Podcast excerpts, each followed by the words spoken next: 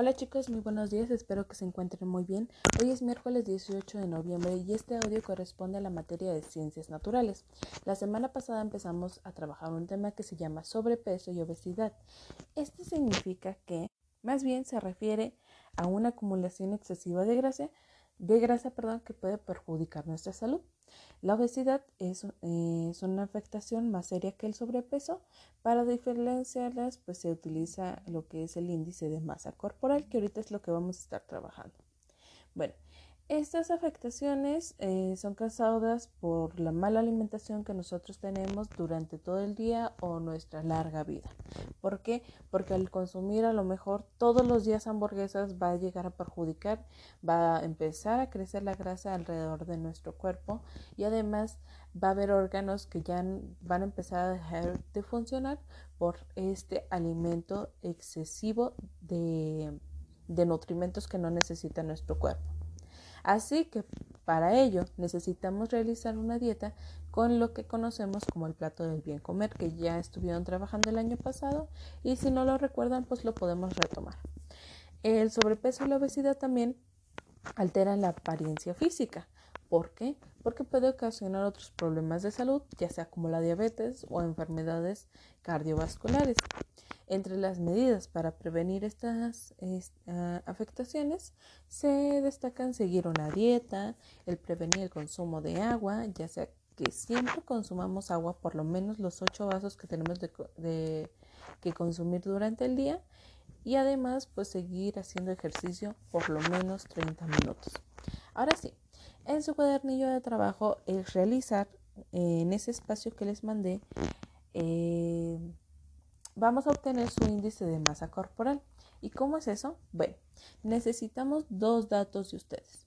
¿Cuánto pesan y cuánto miden? Más o menos, si no tienen báscula, si no tienen este, una cinta métrica, más o menos identifiquen cuánto valen con apoyo de cuánto, cuánto pesan y cuánto este, miden con apoyo de sus padres o de sus abuelitos o quien los esté ayudando en casa. La operación es índice de masa corporal es igual a su peso. ¿Cuánto pesa? Digamos que un niño pesa este, 77 kilos, un niño muy gordito, ¿verdad? Entonces, imaginemos que un niño pesa 77 kilos. Ahora, eh, lo siguiente de esta operación va a ser entre la cantidad que él mide pero multiplicado dos veces. ¿Cómo? Si mide este niño 1,68 centímetros, vamos a multiplicar 1,68 por 1,68. Entonces, ese resultado entre 77 nos va a dar el resultado de índice de masa corporal. Entonces, este, ya tenemos, índice de masa corporal es igual a 77 entre 1,68 por 1,68.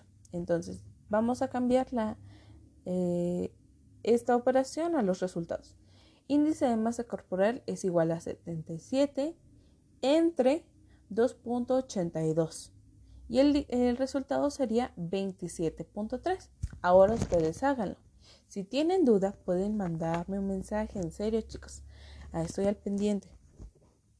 Si ustedes miden 60 kilos miden, perdón, pesan 60 kilos y miden este, 1,80. Es, algo muy loco, ¿verdad? Eh, a lo mejor ustedes pesan, si acaso, 50 kilos. Este, van a tener que hacer esta operación. Les puedo mandar la operación con sus padres si así lo necesitan. Y luego van a tener que identificar en qué clasificación se encuentran ustedes.